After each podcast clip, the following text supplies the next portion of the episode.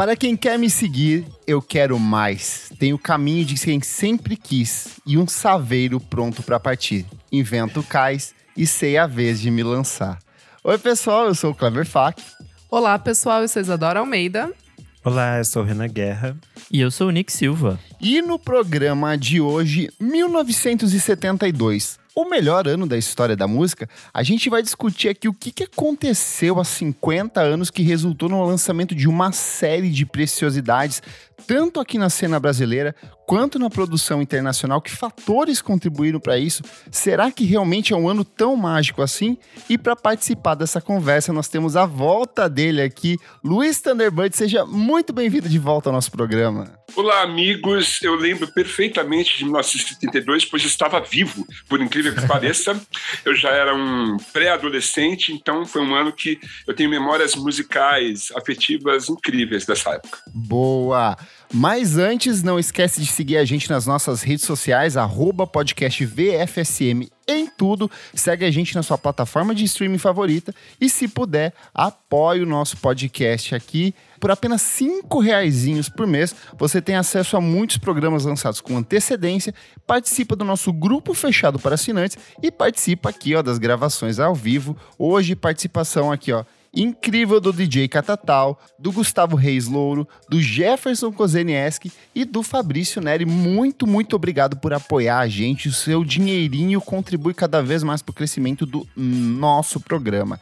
E não esqueçam, no dia 18 de junho, daqui a algumas semanas, temos o nosso aniversário de quatro anos e lançamento de 200 edições do podcast. A gente vai celebrar aqui no centro de São Paulo, no Zig.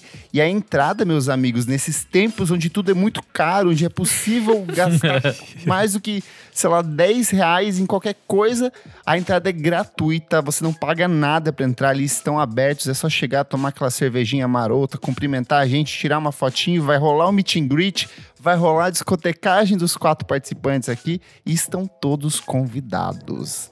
Vamos falar sobre música, meus amigos? Bora. Bora. Gente, a história da música aqui, ela tá repleta de anos incríveis, com grandes lançamentos, com grandes produções.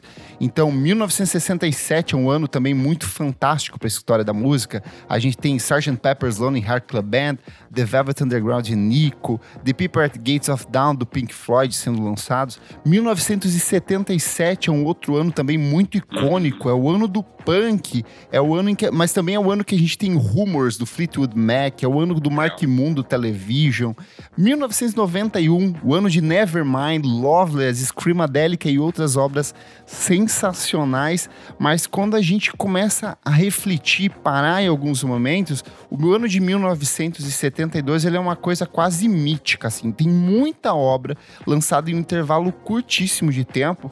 E aí eu quero começar perguntando para você, Thunder, você que falou que já estava vivo lá, que você já era um adolescente, existia essa sensação de que 1972 ele era um ano diferente dos outros, ou você sente que de alguma forma rolou uma construção disso nesses últimos 50 anos?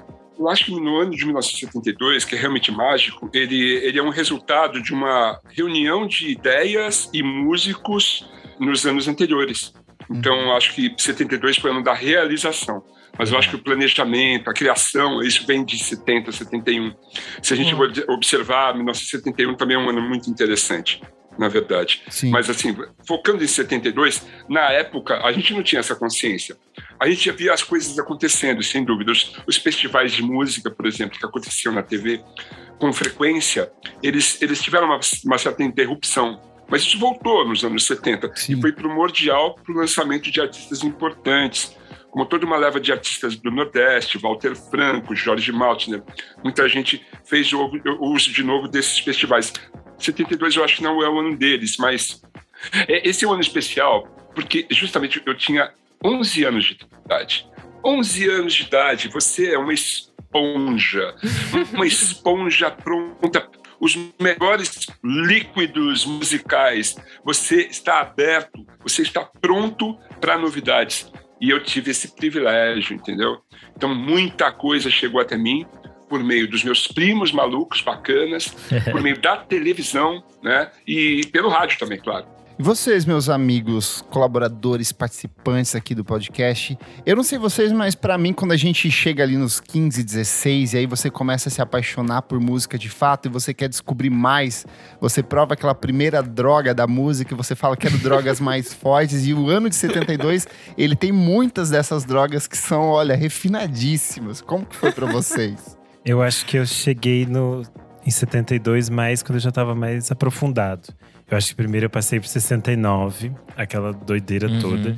E eu acho que 72 é assim, você está mais madura para todas essas coisas, porque tem coisas realmente muito complexas, mas eu acho que é, é um momento muito interessante para vários artistas que eu escuto muito no dia a dia. Então, é um momento assim de você entender melhor a obra de todos eles, é você passar por essas coisas que acontecem aqui em 72.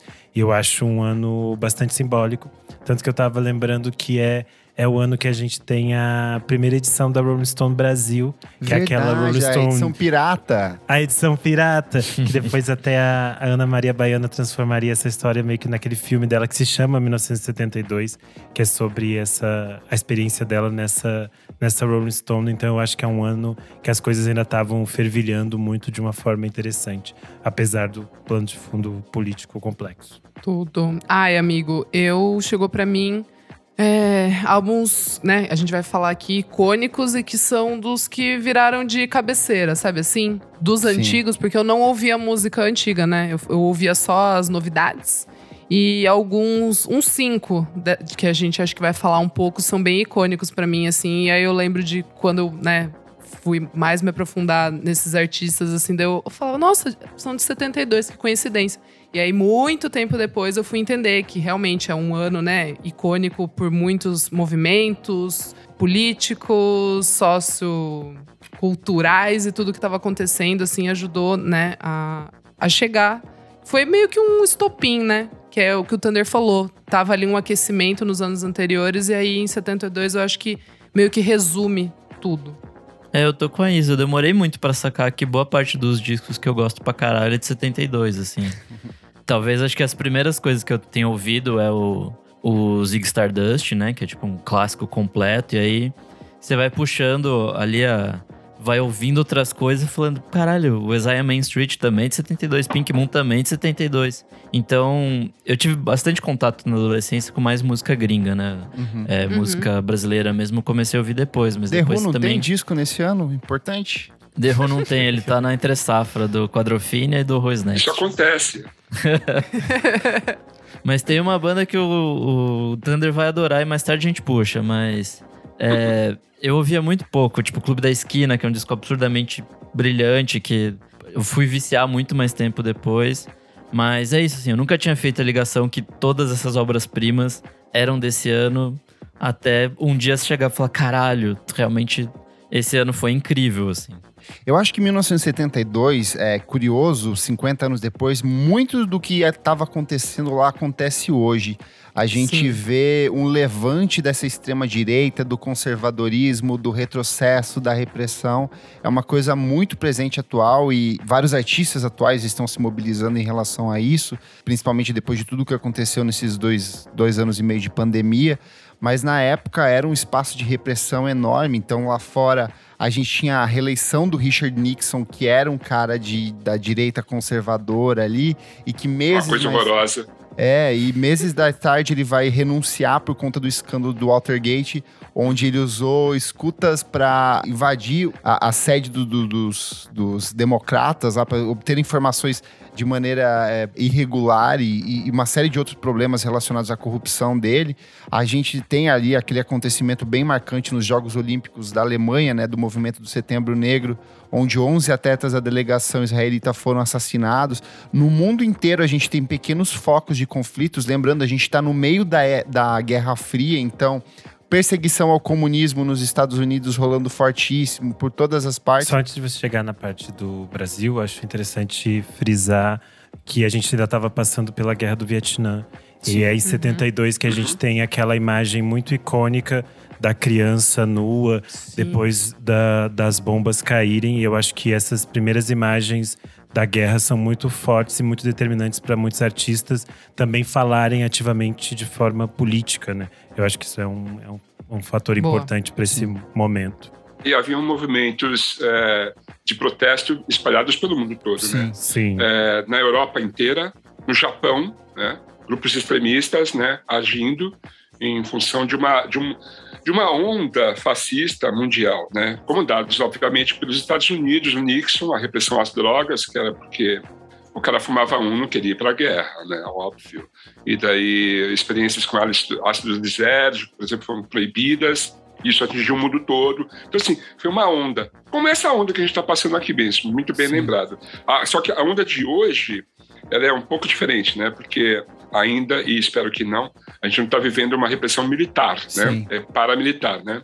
Espero que fique por aí. Eu, eu acho Sim. que tem outro aspecto bem é, emblemático, que é, é, é um período pós-movimento hippie, né? Então a frustração Sim. ali levantada no Verão do Amor, desse universo de paz e amor, de o mundo vai ser um lugar melhor, e a gente tem um choque brutal, assim, no começo dos anos 70, assim. É, mesmo... Mas o movimento hippie, ele vem de 68, no Verão do Amor, e é aquela coisa de trocar uma arma por uma flor. Sim. E assim, ele, ele tava indo no bom caminho. Tanto que o rock progressivo, que está no auge em 72, vamos falar sobre isso. Quer dizer, eu vou falar sobre isso, é muito importante para mim. Ele, ele tá, uh, o Yes, que é uma, é uma, das bandas mais icônicas do rock progressivo, ele falava, da, ele falava de ecologia, de paz mundial, ele falava de amor ao próximo. Era uma, era uma onda que os artistas estavam comandando, sem dúvida nenhuma. Sim. E aí, aqui no Brasil, a gente vive um dos períodos mais tristes da nossa história, que é o uhum. chamado Anos de Chumbo. A gente vem ali desde 1964 com o golpe militar, então é o período de maior repressão, onde o governo militar ele perseguiu, torturou, exilou e matou opositores durante esse período de uma forma quase aberta, uma forma quase explícita em alguns momentos, e uma forma, sempre bom lembrar, abraçada por parte expressiva da sociedade. Então, vários órgãos da sociedade se mobilizaram em favor disso, e como resposta, um movimento muito claro de artistas começou a se organizar a partir disso. Alguns, obviamente, acabaram exilados, que é o caso do próprio Caetano Veloso e do Gilberto Gil. Tanto o Transa quanto o Expresso 222, que são dois trabalhos sensacionais, eles refletem muito desse período. Back in para mim, talvez seja a música que melhor representa isso, assim. É, é uma das grandes canções da música brasileira, ela sintetiza muito desse período. Por outro lado, a gente tem uma articulação de uma série de artistas que passam a utilizar de metáforas e outras figuras de linguagem para disfarçar esse, esse contexto de, de, de contestação ao governo é, ditatorial do Brasil, né? Então a gente vai ter muito disso na obra do Milton Nascimento, a gente vai ter muito disso na obra do Chico Buarque, na própria obra do, dos Novos Baianos, que era muito travestida de humor ali, que as pessoas achavam, ah, é uma canção bobinha, mas tinha o significado político por trás de tudo aquilo que eles estavam produzindo. Jeito de driblar a censura, né? Exato. E vem daí algumas das obras mais incríveis da produção brasileira eu acho que a gente pode ir citando aí, começando a puxar. Thunder, quer começar pelo seu favorito da cena brasileira nesse período? Posso começar. Eu queria só lembrar que eu falei da televisão e a música, que era muito importante. A música era muito importante para a televisão. E a televisão passou a ser importante para a música também. Em 72 teve o Festival Internacional da Canção, onde Tony Tornado levantou seu punho né, e fez um manifesto Black Power esse período foi muito estranho, né? Porque Tony Tornado começou a namorar Letty Salles, que era uma atriz loira da Rede Globo, e houve uma repressão absurda em cima disso, né? Ela foi colocada na geladeira por causa disso. Esse festival foi vencido por Maria Alcine. A gente conheceu Maria Alcina nesse festival com a música Fio Maravilha, né, de autoria acho que do Jorge Ben, na época Ben. Foi um festival importantíssimo assistir de cabo a rabo. Eu acho que o disco mais emblemático para mim, sem dúvida nenhuma, eu acho que é o Clube da Esquina. É um dos discos mais lindos que eu conheço. Eu fiz um programa sobre Milton Nascimento no Music Standard Vision e meus amigos argentinos vieram comentar e falaram: esse disco é grandioso, esse disco é no nível do Arthur do Biscado Rubioso, sabe assim? É, uhum. É, é, ele é reverenciado, não é só no Brasil, é no sim, mundo sim. todo. Assim, tem manifestações mais. dos caras mais fodas comentando sobre isso. É um, é um ano importante para Odair José. Odair José, que era da CBS, né? E ele tinha um concorrente um tanto quanto, como é que eu posso dizer, estriônico, que era o Roberto Carlos, que falava: esse cara está me atrapalhando, porque ele tinha feito a música da pílula, tinha chegado ao primeiro lugar. Isso desinteressava ao rei, que era o rei também da CBS, e a CBS dispensou o Odair José. Ele falou: tá, mas eu vou gravar uma música aqui, daí eu vou para uma outra gravadora. E ele assinou com a Fonogram, que daí ele foi participar do Fonogram 73, do Fono 73, mas ele lançou uma música que chama-se Vou Tirar Você Desse Lugar. Perfeito. E daí ele falou assim: tô, me ferrei com essa, com essa, com essa, com essa gravadora, vou fazer uma, uma turnê, pelo ele alugava uma Kombi e ia saindo fazendo shows. Em um mês, o, o, nível de plateia foi dobrando, dobrando, triplicando, aumentando. Ele recebe um telefonema da antiga gravadora CBS, falando assim: então a gente quer gravar um LP com você, porque você é um sucesso, você estourou. Ele estourou sem jabá, sem divulgador, sem nada, com a música. Ele falou assim: agora é tarde, vou para a Fonogram. E esse é um marco na música popular brasileira. É um marco. Daí ele vai para a Fonogram, faz o Fono 73, junto com Caetano, é vaiado, e daí as, as coisas começam a acontecer. Vocês falam de 77, o Dair fez o filho de José Maria em 77. Então, assim, você percebe que é tudo uma consequência, uma coisa muito louca, cara, é muito louco. A música é muito dinâmica e os movimentos são dinâmicos. E 72, eu, eu não posso deixar de destacar mesmo, é, é o Clube da Esquina. Perfeito. Boa. Eu acho que o mais bonito de 1972 é que ele é um ano tão imenso que muitos dos discos ali eles ganharam, foram reverberar anos mais tarde. Eu acho que o exemplo mais emblemático é o Arthur Verocai que está aqui. É, ele lança esse disco, que ele é um disco marcado pelos de orquestrações, de um refinamento estético muito grande ali, dialogando muito o que estava sendo produzido na cena estrangeira. Só que o público brasileiro, ao esbarrar nesse disco, renega totalmente. Tanto que a gravadora, tempo depois, tira de, de, de catálogo, o disco passa anos esquecido, completamente abandonado. E aí ele é redescoberto anos mais tarde pelos, pelos produtores, pelo Mad Lib, pelos outros produtores de música de pelo hip hop. Doom, MF Doom. Pelo, pelo Doom, Doom é. nos anos 90, no final dos anos 90 e começo dos anos 2000. E a gente viu ao longo de toda essa última década uma redescoberta total da obra do Arthur Verocai, tanto que hoje ele é ativo ainda e participa de outros projetos, mas o que ele faz nesse álbum. Mais do que nunca, né? Mais do que, mais nunca, do que nunca. Mas o que ele faz nesse álbum, assim, é uma coisa que me arrepia, assim, todas as músicas. É, é espetacular. Amigo, o que eu acho mais maluco, assim, de pensar é que o Verocai, por exemplo, em 71, ele tava fazendo a trilha sonora do Cafona na Rede Globo, entendeu? Sim. E isso é muito louco. Ele tá fazendo várias trilhas sonoras de novela, que é o que, né, meio que continua alimentando ele no, no trabalho, porque esse álbum, na época, flopou. Então, e eu acho muito maluco, assim, porque ele estava envolvido em orquestrações de coisas super populares ali. E quando ele vai lançar esse álbum, é isso, fica meio que uma coisa muito de, de, vanguarda, né? Que, que só vai reverberar agora, assim, pra gente. Sei lá, isso, eu acho muito maluco nos últimos anos ele trabalhar com Bad Bad Not Good Hiatus Coyote e tantos outros, tipo. E, e boatos gringos. que Frank Ocean, hein? Então. Verdade. Então. Fazendo trilha, trilha de desfile da Louis Vuitton esse ano. Cara, é. iconic. Demorou, né? Demorou. Demorou. É, a mesma história com o Tom Zé, né? O Tom Zé Sim. também fez um puta disco nesse ano. Verdade. É, ele não teve a mesma sorte que o Caetano teve. Aí eu tinha que falar sobre isso, desculpa, pessoal. Mas Transa é um puta disco. E aí eu cheguei pro Caetano e falei, então, é, meu disco preferido do seu é o Trans. Ele assim, por quê?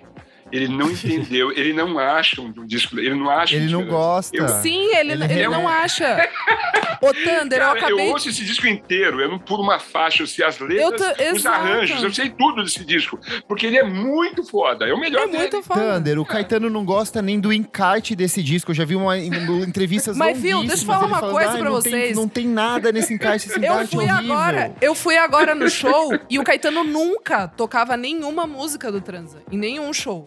E aí, agora, esse ano, lá no Espaço das Américas, eu fui, tem umas três semanas. Ele virou e falou: Ai, gente, então, né? Que tem esse álbum que vocês gostam. Que tá gosta, né? que, que vocês gostam, que tá completando 50 anos. Eu vou tocar uma aqui dele. Daí ele cantou You Don't Know Me. Mas, assim, realmente, na cabeça dele, ele não entende é. o porquê e eu já vi muitas entrevistas também ele falando que ele não gosta dele cantando em inglês. É um disco atual. É, tipo, eu sinto que musicalmente ele é um disco muito atual. Ele dialoga muito, com muitas das coisas muito. que eu consumo hoje em dia ainda, sabe? Sim. Aí tem a produção polêmica de Jades Macalé. Sim, não, que não é acreditado, acreditado, isso criou um, um mal-estar entre os dois. E o time que toca ali, Toti Moreno, são os caras muito fodas. As circunstâncias em que isso foi gravado, né? Futuro foi gravado lá fora, a Gal indo pra lá pra gravar. Esses discos tem a. Ah, meu Deus do céu! Como é... a... Amor, meu grande amor, como é que ela chama? Ângela Rorô. É, tem Ângela Rorô nesse disco, gente. Pelo amor de Deus, é foda. Perfeito. A gente falou do, do Clube da Esquina. Eu acho interessante que, além dele ser um disco muito fundamental, e é basicamente o preferido de todo mundo aqui, eu acho, desse ano, dos nacionais, é, ele tem uma turma genial que tá por dentro do disco, né? O Loborges também vai lançar em 72 Perfeito. o disco do tênis, O disco que é do tênis. maravilhoso. Perfeito, perfeito. Que é maravilhoso. O Nelson Ângelo vai lançar nesse mesmo ano também o disco dele com a Joyce, que também é muito bom. também. Muito bom. Então eu acho que todos eles estavam fervilhando e criando coisas muito interessantes, assim. Então eu acho muito bonito de você entrar nesse disco e descobrindo todas as pessoas que estão envolvidas nele e as outras histórias que tem por trás, as participações, as pessoas que ajudaram a, a criar. Eu acho que dá para fazer um mergulho interessante. Só a partir desse disco você já chega em várias outras coisas dessa fase. O próprio Jardim Macalé, que o, o Thunder citou no disco do Caetano, ele lança também um disco dele ali no Sim. mesmo ano. Maravilhoso. Então, é, é- é muito interessante Lindo ver esse esses disco. artistas se alimentando e realimentando o trabalho de outros nesse mesmo período, né? É o que tem farinha do desprezo, não é? Sim, sim. É foda, esse disco é maravilhoso. Também é o Tuti Moreno na batera. É muito, muito. E esse disco do. do- eu, eu tô atropelando todo mundo. Desculpa aí, Não, pessoal. fala, pode falar. Que isso, Thunder? compressor. Vamos pra cima! É, eu, eu- eu- eu- eu só queria ressaltar também o lance do Beto Guedes, né, bicho? Sim. E toda a turma Sim. do, do, do Clube da Esquina, que é, é uma turma muito, muito, muito foda. Muito foda. Só músico, muito foda. E o Beto Guedes, eu- ele, ele, sim, ele se prepara, ele, ele se prepara. Essa é a diferença com o Luborges. Né? O Luborges não tem tempo de se preparar, grava o disco do tênis, tipo assim, grava o disco aí, cara. E, Sim. e- ele, ele, ele compunha uma música de manhã, arranjava a música na hora do almoço e gravava à tarde. Sim. Porque ele tinha cinco dias para insano. gravar o disco. Louco! O Beto Guedes teve mais tempo né, para lançar depois a página do Relâmpago Elétrico, mas a Maravilhoso. semente é o Clube da Esquina. Que loucura que é aquilo, bicho. Perfeito, Muito foda, cara. muito. Perfeito. Bom, eu quero Ai, puxar ai. aqui o Ben, do Jorge Ben. Ah, eu ia tá- puxar esse, boa, é, amigo. Vamos lá. Esse Esse é, é muito bom. Tem demais. só Fio É. Maravilha e Taj Mahal, que acho que são duas das músicas mais famosas dele. Mas também acho que é um esgotamento dessa fórmula do samba rock, assim, porque depois É. ele vai fazer ó, a Tábua de Esmeraldas, que já é outra A coisa, mente outro vai se rolê. Mas. Mas aqui ele já dá, ele já dá alguns tons de que ele tá explorando outras coisas, né? Tipo Moça, que é uma das Sim, minhas preferidas dele. pra exato, sempre. É, também. tipo, muito abertura pra esses outros sons que ele tá experimentando, assim. Uhum. Ele está Sim. preparando a- o bote para guitarra, né? Ele Sim. larga o violão e pega a guitarra. Sabe, tem uma história curiosa sobre o Benjolo, posso contar? Claro, Claro. Óbvio. Os caras vão gravar o acústico do Benjó. Daí ele fala assim: ah, tudo bem, eu quero fazer, tá, tudo bem. Mas eu quero tocar guitarra. Não, mas a gente quer fazer as músicas dos primeiros discos. Então precisava ser aquele violão de Jorge, aquela batida sua. Eu disse, não, não, não, não quero. Não, não, mas veja bem, é, é importante que você, que você deixe a guitarra de lado. Ele não vou deixar a guitarra, eu quero tocar com a guitarra. Mas a guitarra não tem a ver com aquele som. Ele falou, tá, tudo bem, eu vou usar um violão. Daí ele, ele usou um violão de 12 cordas. Bom. Porque o Benjor é louco, né? O Benjor é Sim. louco. Só um parênteses. Muito bom. Gente, a gente fala muito de Elis Regina e aí se apoia muito no Falso Brilhante, que é o disco que ela lança em Uhum. 1976, que é a grande obra ali dela. Tal, rivaliza junto com Elis e Tom, mas ela tem o Elis de 1972, que tem Eu uma amo esse. seleção de clássicos. Começa É pela capa que tem é, é- é muito bonita, ela tomando um banho de sol ali, sentada numa cadeira. E tem entre as canções desse disco algumas das maiores interpretações dela. Tem Nada Será Como Antes, tem Olhos Abertos, tem Atrás da Porta, que é lindíssima, é um espetáculo de canção. Tem Casa no Campo, que é uma daquelas músicas que você ouve de manhãzinha, passando um café e falando assim, ai, quero uma vida mais simples aqui. Zé Rodrigues, né? Putz, é o Isso. descasso, descasso. Esse disco é muito lindo e ele já começa com 20 anos blue. Ele tem. ele tem um olhar dela muito atento também a essas questões políticas, né? Que ela estava sempre muito conectada. E eu acho esse disco bem emblemático dessas, desse panorama histórico que a gente apresentou aqui no início, né? E ela já tinha se rendido à guitarra, né? Sim. Sim.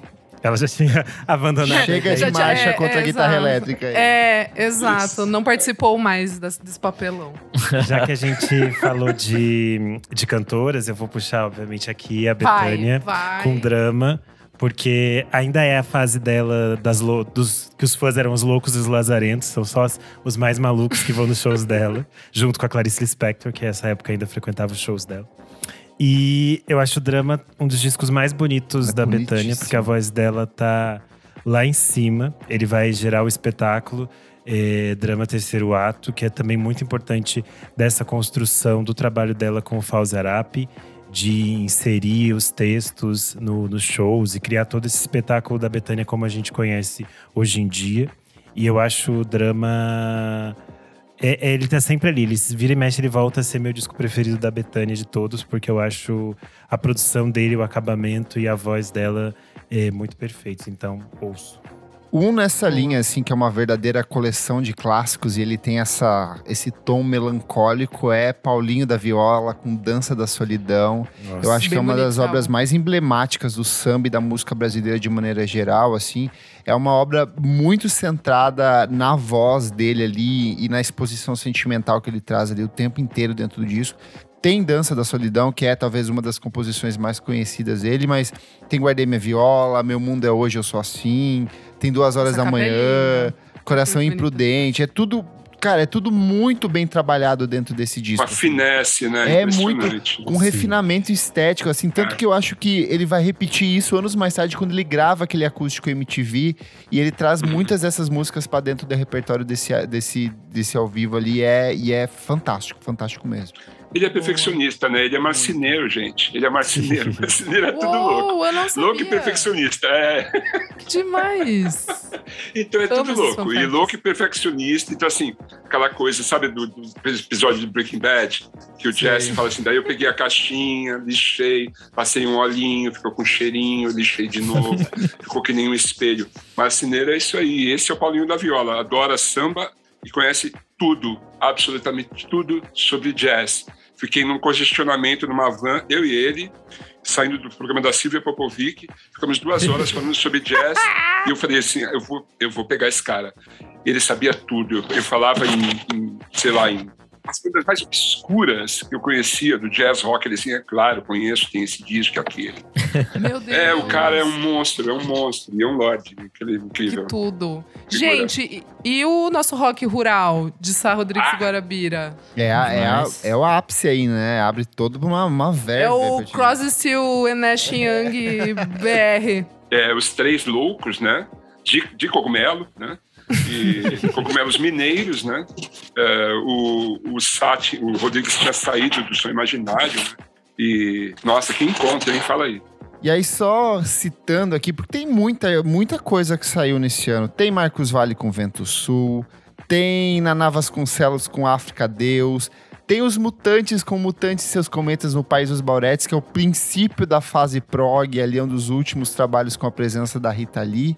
Mas ainda tá bem esse disco. É bom, é um disco oh, bom. Desculpa, eu não é quis um dizer que ficou bom. mal, tá? Não, não, é um disco bom. É um disco bom. Inclusive, a Rita Lee lança, se não me engano, um dos primeiros. O primeiro álbum dela em carreira solo, que é hoje é o primeiro dia do resto de sua vida. É com produção do pessoal dos Mutantes.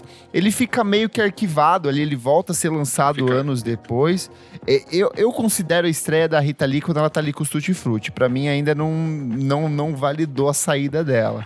Eu acho Mas que esse já é o segundo o disco é? dela. É, o Build é, Up é o primeiro. É o primeiro, o Build Up é. Eu gosto desse bastante, do Build Up. Adoro o Build Up. Sim, eu também sim. gosto. A gente falou gosto. aqui dele já. Já. É.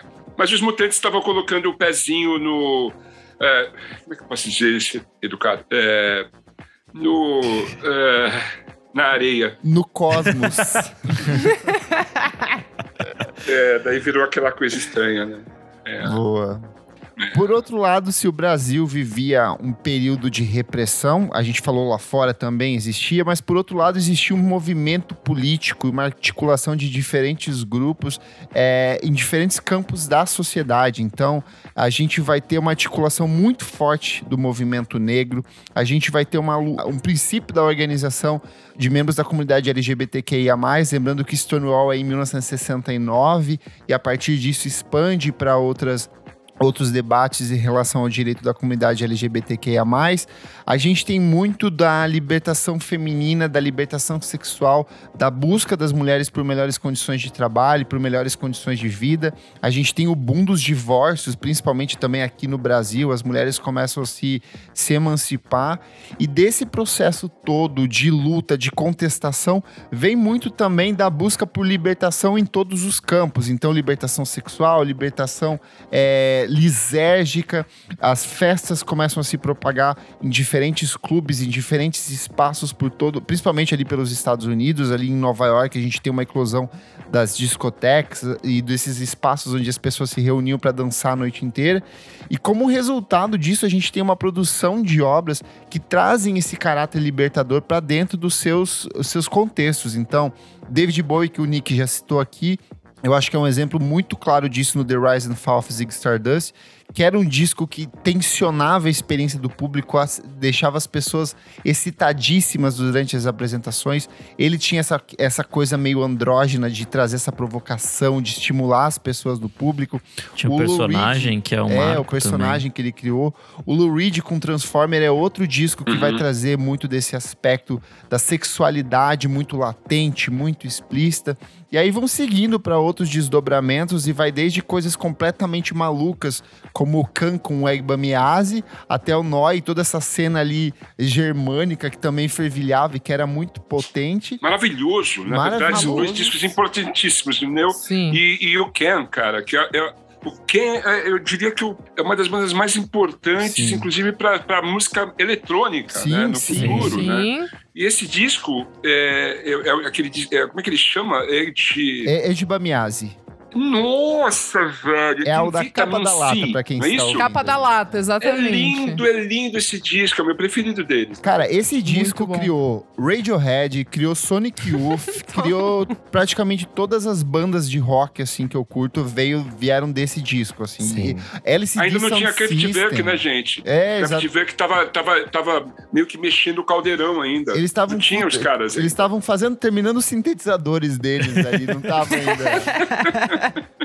Estavam montando aí. Louco, né? O Neo Boa. também louco, né, cara? Que disco louco. Mas é muito Bom curioso demais. que nessa loucura toda, um dos discos que mais me toca é o Nick Drake com Pink Moon.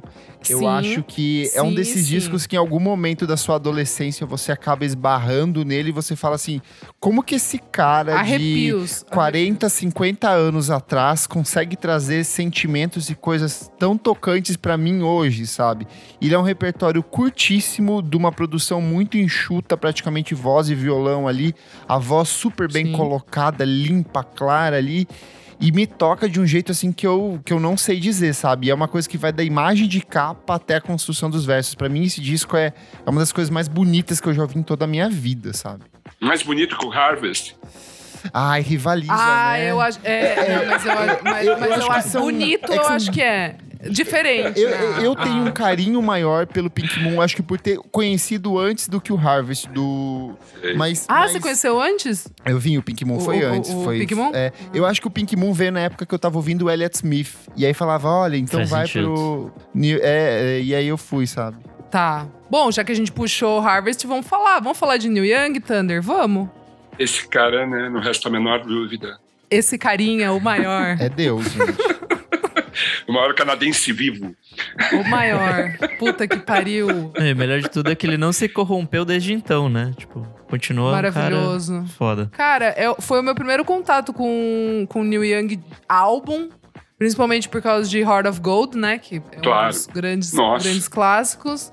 Me apaixonei demais, assim. Todo mundo sabe aqui que ouve o podcast. Eu amo o Neil Young. Graças a Deus tive a oportunidade de ver este senhor na minha frente. Então, assim, eu sou completamente apaixonada por esse álbum. Hoje em dia não é o meu favorito. Thunder não é, Ah, é? Não é o meu Olha só. favorito. Olha Curioso. só. Curioso. Mas eu amo e é isso. É, é um dos meus favoritos dos medalhões e foi aí que eu comecei a ouvir. Então eu tenho um carinho muito especial e quem nunca ouviu, para aí o que tá fazendo, vai ouvir. Tem música épica, tem um country folk ali bonito, tem, tem de tudo. Rock roqueiro do, do interior. E você, Thunder, você conheceu na época? Então, olha só, o grande lance desse disco é que ele, ele já, ele já tinha passado por bandas dos anos 60. Ele entra no Crosby, Stills, Nash and Young, que é uma coisa louca, aqueles quatro loucos, malucos, descontrolados, maravilhosos, criativos. Eles revolucionam, revolucionam a música com aquele disco e ele faz o Harvest depois. Ele fala assim: quer Sim. saber? Vou fazer o meu disco só para deixar claro qual que é a minha. E ele faz esse disco. Então é Ah. o meu preferido dele, sem menor dúvida, no momento em que um canadense começa a cutucar a sociedade americana, né? Começa Sim. a falar, ó, seus, seus cínicos, seus idiotas, né? Seus- Bem canadense. É demais, maravilhoso, né, cara? Eu acho que é um manifesto político incrível esse disco. É incrível. Perfeito. Bom, já que a gente tá no campo do folkzinho, vamos para Johnny Mitchell, né? Com For the Roses. Ah, Ah, eu essa é também- outra também. Nossa. Que turma! Isso é bonito. Turma isso é bonito. louca! É Bob Canadense. Dylan, é, é tá Canadense. louco! É louco! E ela veio de um disco espetacular que O é o Blue, que né? lançado um ano Simplesmente. antes, assim, então. Simplesmente mami, linda. Começa com Bunket, que eu amo. Perfe... Puta que pariu. Eu, eu quero Muito puxar essa coisa de. A gente. O, o Thunder falou muito bem na abertura ali que são artistas que estavam armando ali uma cena ou uma movimentação em, em 72 Explode. Um exemplo muito claro disso pra mim é o Steve Wonder, cara, porque ele vem desde o final da década Boa. de 60 Boa. com uma seleção de músicas incríveis. E aí, em 72, ele lança dois trabalhos que são espetaculares. Um é o Music of My Mind, que é uma da capa icônica, com óculos ali espelhado, brilhante. Sim. Mas pra mim, a obra-prima, Talking Book, pra mim é uma coisa dá espetacular. É o disco Foda. que tem tem condição. Superstition, é o disco que abre que Are the Sunshine of My Life. E eu acho que é esse ponto de transição do, do Stevie Wonder, de esse cara mais da, do soul, dessa coisa quase Motown em alguns momentos, do final da década de 60, pra essa fase mais psicodélica e transformadora, funk, que mistura vários elementos de um jeito muito Nossa harmônico. Tanto que no ano seguinte ele lança mais uma pedrada, que é o Inner Visions, que é outro discão. Sim! Meu Deus! Verdade. Então é muito impressionante ver essa, É. essa progressão desse cara que já vinha de coisas muito boas, lança uma pedrada e ele fala assim, e ainda tem mais daqui pra frente, sabe? Não, e tipo, se você for olhar, os Songs in the Key of Life é 76. Então, assim, é, É surreal, completamente é insano esses, sei e lá, ele segue cinco até os anos, anos. 80, assim, tipo, brilhante. Ô, tá louco, mano. Isso é Não, que é a que eu- primeira vez que ele apareceu assim, para grande público foi num, num filme, filme seriado chamado Furias na Praia, com o Frank Avalon. E Ó. assim, existe uma edição desse, dessa série de filminhos, filminhos bestas, onde é o Furias no gelo, e, e no final do filme tem uma festinha com os jovens. Quem tá tocando é o Steve Wonder, sei lá, com 17 anos, mandando brasa, botando fogo na menos, película. é, ele tinha menos de 30 anos quando ele lançou esse disco aqui, gente. Pelo amor de Que Deus. demais, cara. É genial, né? Ele é genial. E ele abriu o leque, né? As pessoas começaram a falar: Opa! epa, esse cara Opa! aqui é, é tipo um Frank Zappa com swing, né? Sim. É, mano, o cara é foda. Ô, Monstro. posso puxar um aqui que tem swing também? É. Que eu preciso falar, que é um dos meus favoritos também, que é o Curtis Mayfield com Superfly. Isso aí. Que é, Mas- que é a trilha sonora do, do filme, né? Do Superfly.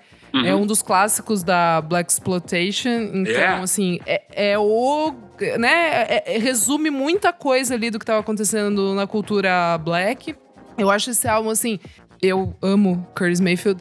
Mas eu acho esse álbum, ele consegue ser leve no sentido de que ele tem a pegada, ele é sexy, ele é foda, assim, ele é gostoso de você ouvir, mas ele tá falando de uns assuntos, assim, pesados, entendeu?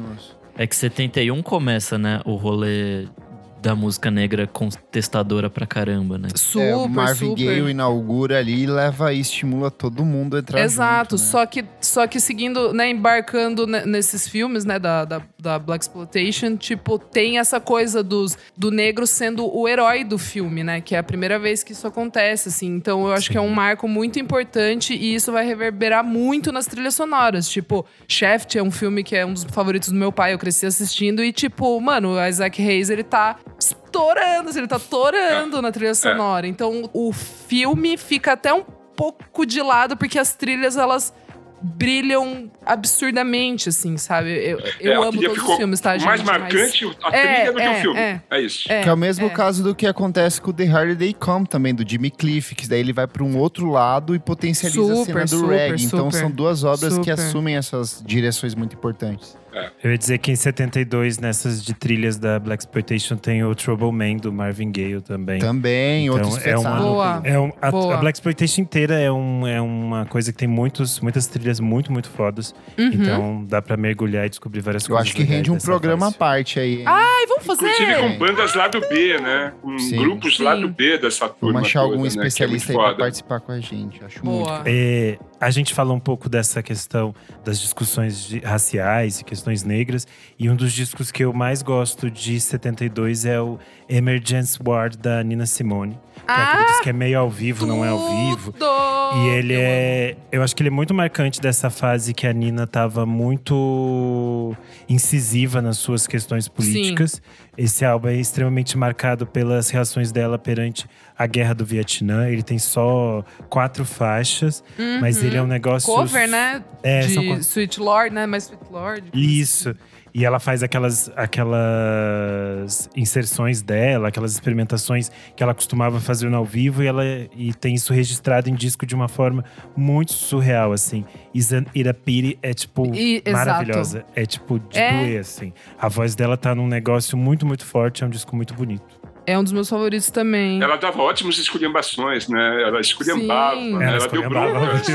No Eric Burdon, né? Ela deu uma bronca no Eric Burdon, né? A maior. Ela, ela foi A pra maior. Inglaterra, né? E fazer um show, daí o Eric Burdon foi conhecê-la. E ela virou e falou assim: É você que tá tocando a minha música, né? Você nem me pediu.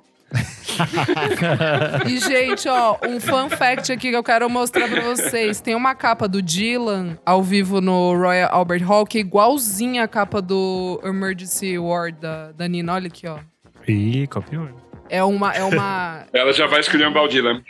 É um negócio aqui. É, então, que ficou faltando aí a Nina esculhambar a gravadora, hein? É, tem um concerto que passa numa emissora brasileira dela, que é mais ou menos nessa época, até branco e preto. Ela, ela manda tão bem, ela dá umas chacoalhadas na plateia. A Nina Simone é uma heroína, né? Heroína. Se apaixonou por um brasileiro, né, no hotel. Não teve essa história? Tem a história Ela que a Betânia não pagou ela e ela brigou com a Betânia. Ai, É, ela essa deve ter história. brigado com a Betânia, a Betânia assim, não briga comigo. E ela assim, briga sempre com a Nina Simone. Ô, Thunder, você quer puxar o seu bloco aí das, dos progressivos? Esse ano tá É, cheio, eu acho que hein? a gente Porra. tem que falar deles, porque é, eu, nessa época, como eu disse, eu tinha 11 anos, então eu, eu, tava, eu tinha sido contaminado com o rock progressivo. Nessa época, a gente se apega muito a alguma coisa. Então, assim, teve a geração que você pegou ao Kiss, por exemplo. Ah, o Sim. Kiss, você gosta- eu assisto o Kiss até hoje. Eu não, eu me peguei ao rock progressivo, entendeu? Eu tive acesso aos discos do Pink Floyd, daí aos discos do Yes. O Yes lançou a sua, o seu disco mais conceitual, que é o Close to the Edge, que é um disco maravilhoso do apogeu do Yes, que tem a formação clássica né, do John Anderson, Chris Squire, Steve Howe, o, o Rick Wakeman né, e o Bill Bruford. É um disco absurdo, eu comprei esse disco na época e eu ouvia todos os dias. Aí que eu digo que é uma preparação, porque em 71 eles tinham lançado o Fragile, e é uma preparação, porque é a entrada do Rick Wakeman. Daí chega o apogeu, né? eles chegam ao apogeu, e o rock progressivo está no auge, no auge. Tanto que o Emerson Lake and Palmer lança seu melhor disco, Trilogy, que é um espetáculo para quem gosta de música progressiva, obviamente. Então, assim, quem curte sabe que ali tem uma obra maravilhosa dos três, eles estão muito azeitados, está tudo muito certo. O Gentle Giant é outra banda progressiva maravilhosa, existe até hoje, ainda tocam. Lança seu disco mais, é o, primeiro disco que eu ouvi, que é o Octopus. E é um disco muito raro, porque só foi lançado lá fora. Meu amigo abastado tinha esse disco importado, e assim, o formato da capa era de um pote.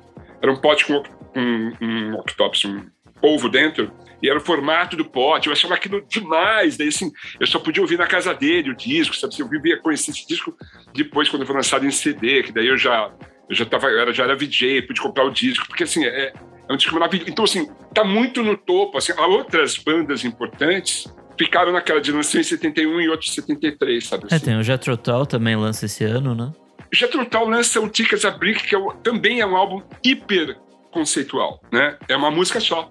É um poema Nossa. é um disco que começa no lado A e termina no lado B, a mesma música. Que Eu ouço esse disco pra pedalar e canto junto.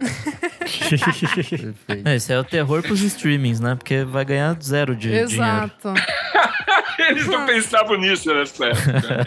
Muito Eles não bom. pensavam. É, o Jethro Tull era uma banda que caminhou do blues, né? Eles faziam blues no começo. Blues, assim, um pouco de jazz, e foram caminhando e conquistando espaço nesse movimento progressivo. E esse é o, é, tipo, é o auge, né? É uma ópera rock mesmo, né? Que começa no primeiro minuto e vai até o lado B. É um disco espetacular, maravilhoso mesmo. Isso fecha um pouco do, para mim, desse universo progressivo. Claro que tem Ai. outras coisas importantes. É, diga. Não, é, eu, eu, eu ia puxar um que não, não, não, é, não é nesse espectro, tá, gente? Mas é que Hum. é um pouco lisérgico também, que eu preciso muito falar, que eu... Nossa, desde a primeira vez que eu ouvi, eu me apaixonei, que é o Todd Rundgren com Something Anything. Nossa, é muito bom. Que- Puta merda. Que, gente, ganhei de um, de um peguete na época. gente, eu amo esse álbum, acho a coisa mais linda, delicada. É o terceiro álbum, né, do Todd Rundgren. Eu só conhecia quando o Tame Impala fazia cover É, eu de conheci por eles também. Feel. Eu conheci por eles. Claro, eu já tinha assistido um zilhão de vezes é, Almost Famous e toca uma música do Todd Uhum. Rundgren, desse álbum, né, do Something Anything. Mas nunca tinha linkado, nunca tinha parado pra, pra pensar assim. Mas daí, quando eu fui ouvir esse álbum, puta que pariu, que álbum maravilhoso. Tem várias canções de amor ali. Thunder, você ouviu na época? Não, claro que não. Eu estava muito envolvido com rock progressivo. Um bolsista, eu falava, não gosto, não Qualquer gosto, não música quero. que tivesse Pode menos outra. de 10 minutos, o Thunder não ouvia. Tinha que Não, ser 10 não minutos ou mais. tá. Tanto que Clube da Esquina, ele estava no meu espectro porque era, ele é um disco considerado um disco de rock progressivo, Sim, né? é. Tanto o, a, a banda anterior lá, o, como é que chama a banda dos mineiros? Sonho Imaginário? Sonho Imaginário, né? É Isso. tudo considerado rock progressivo. O Milton fazia música progressiva, imagina, não, é- não era nada disso. Mas assim, dentro desse espectro importado, a gente não pode deixar de destacar, por exemplo, que o rock pesado ele já estava tomando conta de um mercado. É o pré-heavy metal, né? Sim. Ainda não havia as bandas Black de heavy metal, Sabbath mas com volume 4 aí, ó. você é louco, você é louco, Isso né, é muito cara? Os caras malucos, puta merda. né? As meninas, tudo roqueira. Nossa. É, Tem o Deep Purple é. com Machine Head também, que tá, tá Esse, nesse que é o disco caminho. mais legal do Deep Purple, não é isso? Talvez eu o único. nunca embarquei É o melhor muito disco. neles, não. Mas Black Sabbath, puta que pariu. Esse disco. E, e é outro que Black vem de uma sequência de discos muito bons ainda. É a melhor fase deles, É. né? É uma tarefa, é uma coisa atrás da outra, é muito boa. É, vai chegar o Sabotage ali, que eu acho que é o ápice, né? Sim. Sabotage que inclusive tem participação do Rick Wakeman. Por quê? Eita. Posso explicar? Essa história é muito boa. o Rick Wakeman tocava no Yes, ele estava super chateado porque o Yes estava muito chato nessa época. Já em 1974, assim, os caras já estavam tipo assim, ah, vamos gerar essa lâmpada. E ficava lá fazendo solos, solos de 25 minutos. Ele falava, ah, não aguento mais isso. Daí ele gravava o Tales from Topographic Oceans, que é o disco mais chato do Yes, é um disco duplo, conceitual e duplo. E assim, ele tinha que gravar, né? Ele era músico contratado. Daí ele no final da tarde, ele ficava no pub do, do estúdio para encontrar o pessoal do Black Sabbath e ia gravar o Sabotage. E daí ele encontrava com os caras, e ele começava a encher a cara com os caras, e ficar doidão com os caras. Ele participa do disco com pseudônimo, porque não podia participar. Ele grava o Sabotage com os caras, porque ele fala, cara, eu preciso no mínimo de algum rock and roll para sair dessa missa macabra que está sendo o Yes, coisa mais chata do mundo. Ele começa a provocar os caras para ser mandado embora. O ápice é no, num, num concerto onde eh, todos eram vegetarianos e macrobióticos. E durante o solo do Steve Howe, que é um solo de 30 minutos, ele que ele faz? Ele chega pro Rod e fala assim: vai lá buscar o meu frango ao curry. E durante o solo, ele fica comendo de capa, né? Comendo frango ao curry. O John Anderson vê aquilo e fala assim: basta, você está fora. Ele assim, obrigado. Me passe o palito de dentes. Sabe assim? Ai, meu Deus. Assim, mas tem um outro disco de rock pesado que eu acho muito importante, de uma banda que ficou meio à margem. Chama Slade. E eles lançam Slade. Eu não conhecia, mas eu Alive. vi várias, é, eu vi várias listas, Thunder. Conta aí. muito foda. O vocalista é um maluco, é uma banda super afiada, que é pré-heavy metal. Eles são pré Hum. Eles são chamados de hard rock, mas é um pouco mais que hard. porque realmente, assim, ali, ali tá, todos os elementos do heavy metal estão ali. E sem farofa, sem laque. Era só rock and roll, de verdade. É, é um disco ao vivo espetacular. Eu quero só puxar mais um aqui que eu sei que a minha amiga Isadora é apaixonada Vai. também. E esse Vamos. disco influenciou entre é, nomes como R.E.M., Teenage Fan Club, Wilco, Jeff Buckley, Replacement, que é o Big Star com o Number One, o Number One Record, que é um espetáculo, é a base ali porque seria depois tratado como power pop, é um disco de um refinamento melódico espetacular e tem uma das canções mais lindas de todos os tempos, que é 13. Gente, não tem Esse como ano todo mundo ouvir esse ouvindo, disco e não gostar. Estrela assim, Grande sabe? 13. É Nossa. isso. Até o Blanc gravou um disco 13, né? Aí, ó. Pô, é isso, cara. Só banda boa aí, confirmando a Estrela Grande 13, canção 13. Antes eu quero puxar duas coisas rapidinhas. A primeira é o começo do Rock de Papai com Chicago e Eagles, que lançam dois discos do mesmo ano. Gigantesco, gigantesco. É. Nick, boa. E por último, eu quero que a Isa brilhe falando de Rolling Stones com o disco preferido Exile dela, por favor. Ah, sim, a gente tem que falar, a gente sempre dá TED Talk aqui. Cara, não tem muito mais o que falar. A gente já falou tantas vezes dele Já falou, né? é, exato, exato. Não, gente, fala aí ouçam dos Stones, tem que falar dos Stones. Eles ainda estão vivos. Drogas, fuga do imposto de renda, putaria, Exato. um estúdio Mudança de país. improvisado. Muitas Mais drogas.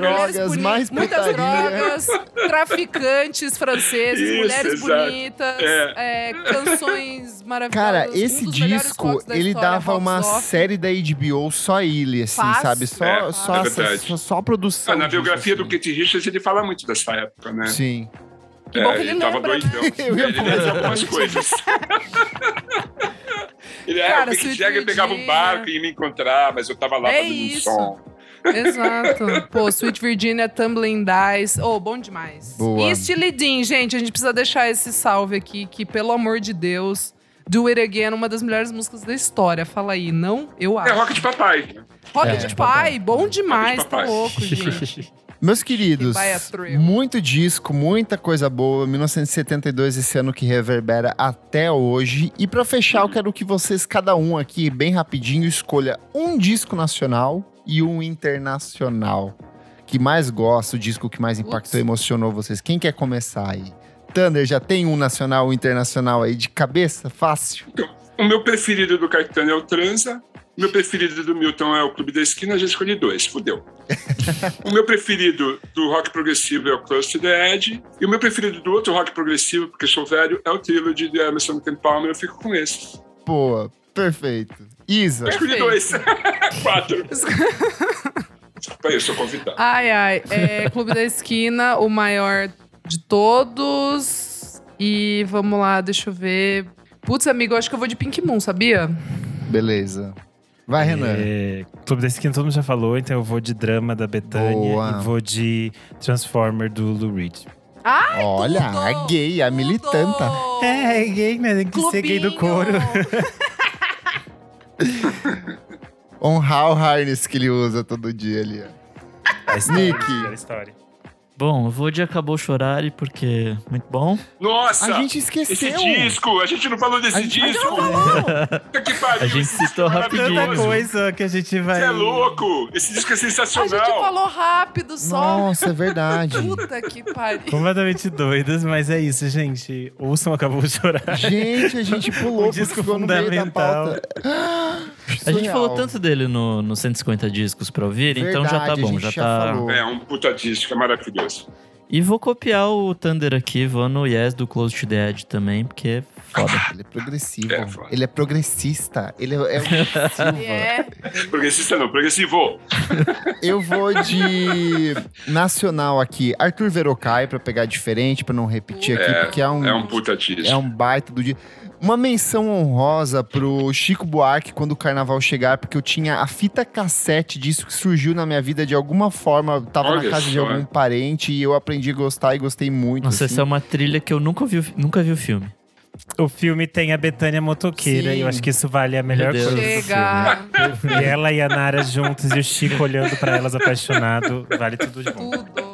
De disco, eu vou com Steve Wonder, Talking Book, porém com uma menção É. honrosa pro Egg Bamiase do Khan, que é. Tem É, todas as foda. bandas que eu Foda. amo estão Lacrou, dentro desse lacrou. disco aqui. É. E você também pode ir lá no nosso Instagram, na edição desse programa, arroba podcast VFSM, e contar quais são os seus discos nacionais e internacionais favoritos de 1972 e por que, que você acha que 1972 foi um ano tão incrível. A gente se despede do Thunder aqui. Thunder, muito Hum. obrigado pela sua participação. Feliz demais de ter você aqui de novo com a gente. Não podia ser outra pessoa aqui. Exato. Pena que foi curto. Afinal, estava vivo, né? Exatamente, estava lá uma pessoa que presenciou o momento. Eu fui, 90, é, 1972 eu fui. E sobrevivi. E Thunder, eu deixo esse espaço agora para você falar Ah. do seu canal no YouTube, que é maravilhoso, redes Maravilhoso. sociais, seu trabalho como músico. O que que tá rolando? Esse espaço é seu para você brilhar. Brilha aí. Olha só. Eu, o YouTube me conquistou, né? E eu conquistei o YouTube. A gente é amiguinho agora. Então, o Music Thunder Vision, ele prossegue, né? E por amor mesmo, né? A gente não monetiza o programa, a gente faz porque a gente gosta mesmo. É um grande barato fazer, assim, a gente conseguiu chegar nos 88 mil assinantes, 88 mil loucos que me ajudam, né? A fazer o programa continuar. Thunder Radio Show, meu podcast, que saiu do ar no começo da pandemia por motivos de dinheiro, ele vai voltar, gente. A gente está preparando a volta do Thunder Radio Show com artistas brasileiros tocando ao vivo. Vai ser lindão. E em final de junho sai o meu disco solo, finalmente. Eu comecei a preparar na- no começo da pandemia, lancei três singles e vai sair o disco cheio. Pequena minoria de vândalos. Daí eu mando um, um link para vocês ouvirem e degustarem, tá bom? Eu queria agradecer Bom, o bom convite. demais. É demais falar de música. Como é gostoso falar de música, né? Ah, muito bom. bom demais, né, Thunder? a gente aprendeu é com bom. você. Ah, Eu aprendo com vocês também. Você. Eu aprendo com vocês, porque vocês música, mostram as músicas novas, músicas novas, músicos novos. Eu descobri uma banda, queria falar, com- queria compartilhar com vocês. Vocês conhecem o Crumb? Sim, Sim, muito bom. Fãs- Socas. Ai, vocês são demais, eu adoro vocês.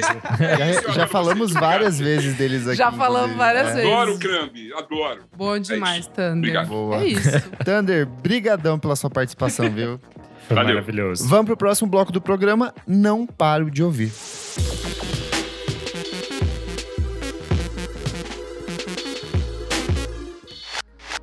Começando o nosso segundo bloco. Não paro de ouvir. Nick, o que é esse bloco?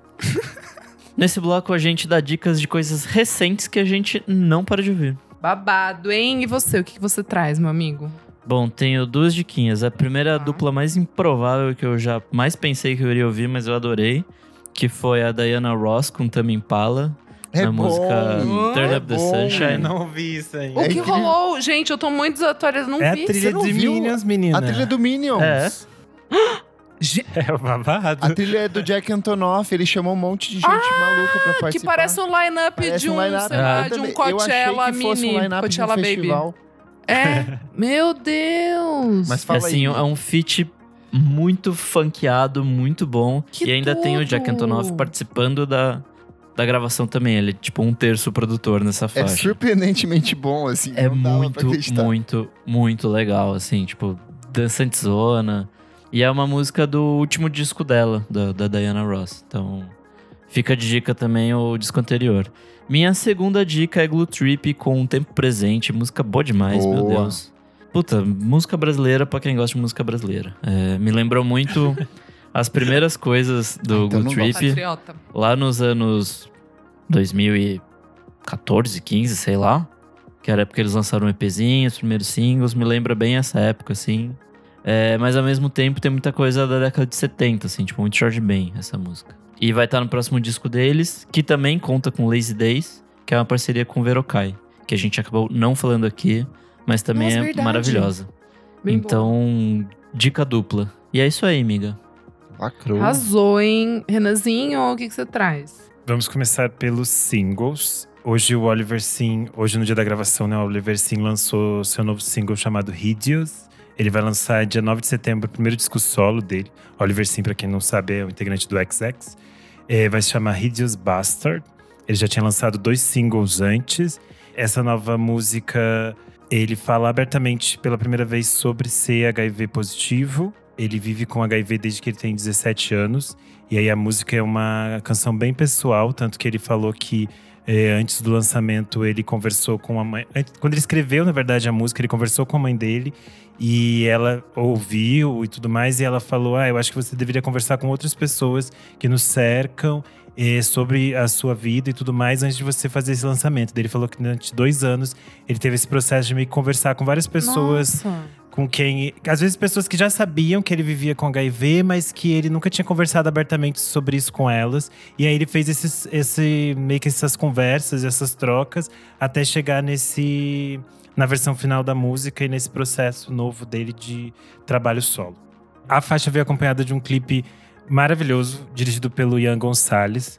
O Ian Gonçalves é um diretor de cinema, ele é irmão do Anthony Gonçalves, daquela. do M83. Do MX3. Isso aí, ele fez a tradução para mim. E uh, eles estão lançando um curta, eles vão lançar um curta-metragem juntos também, que também vai se chamar Hideous. É, que tudo! Tá sendo lançado agora na Semana Internacional da Crítica em Cannes. Então, logo, logo deve ter disponível no YouTube. Eu acho que eles vão lançar mesmo, que é tipo musical.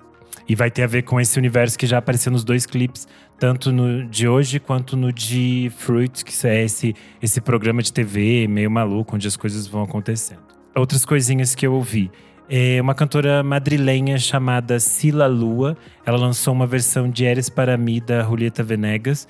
Eu achei muito interessante porque ela levou para um outro lado, assim.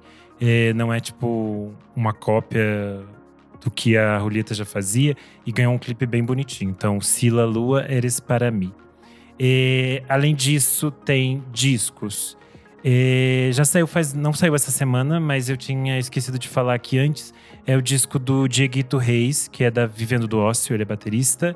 E, se chama Verão na Cidade Sem Mar. E não combina muito com a temperatura que a gente está agora, porque agora estamos bem no frio. e o disco é mais quente. E, mas é interessante quando você quer fingir que não está frio na sua cidade. Tá bom. Você dá um play nesse. Tem várias participações, tem participação do Lau e eu, Pedro Bienema, eh, Gui Almeida, do Martim Mendonça. Então é cheio de gente e é bem Legal. divertido. Lick Lee com Ai Ai. E aí, amigo? O que, que achaste? Eu gostei, Também. mas ainda tô digerindo. A questão é que eu não estava tão. Não estava triste, né, nesse final de semana pra ouvir. Ai, Eu ia encontrar minhas. Ia ver, ia ver minhas amigas tocando, ia passear. Não É tava verdade, no momento de. amigo, nós fomos dançar. É, não era um dia pra eu ver essa tristeza numa sexta-feira, entendeu? E ela voltou pra tristeza, ela largou o trap, graças a Deus. Glória a Deus. E a produção é do Bjorn Illinger, não sei que falar é um dos dele, integrantes cara. do Peter, Bjorn and John. Isso. E que é parceiro de longa data dela desde o primeiro disco, na verdade. Isso, eles trabalhavam juntos nos discos anteriores. É, ela lançou um álbum visual junto com o trabalho. Esse eu ainda não assisti, então venho opinar depois sobre isso. Mas eh, o que eu ouvi, as primeiras vezes que eu ouvi o disco, eu gostei. Ele é bem mais triste e eu acho que eu preciso de mais tempo e está um pouco mais triste para ouvir. E por último, o disco novo da Alaide Costa, O que meus Meu calos dizem Deus. sobre mim. Que disco lindo, Bonito, amigo. hein? É Bonito, muito lindo. hein? Ela já tinha lançado um Bem disco bonito. muito lindo com o Miguel Wisnik em 2020. Só que eu acho que esse disco de agora ele é muito interessante para que mais gente conheça a Laide, entenda a Sim. importância dela. A Laide tem uma carreira gigantesca como cantora e compositora desde os anos 50. Ela eh, foi muito ativa no movimento da bossa nova. Ela compôs coisas ao lado do Tom, Vinícius, Johnny Alf, todo mundo.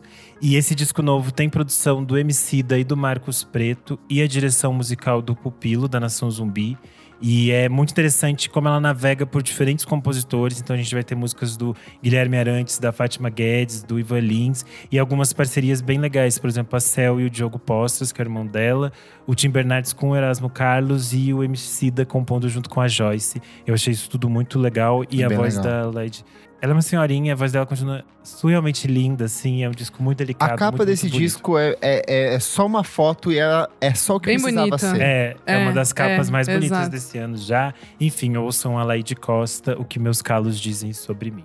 Lacra E tudo show. a gente falar dela nesse episódio que a gente falou tanto do Clube da Esquina e ela está lá no álbum do Clube da Isso. Esquina e Me Deixe em Paz, faixa uma das faixas mais bonitas do álbum, enfim.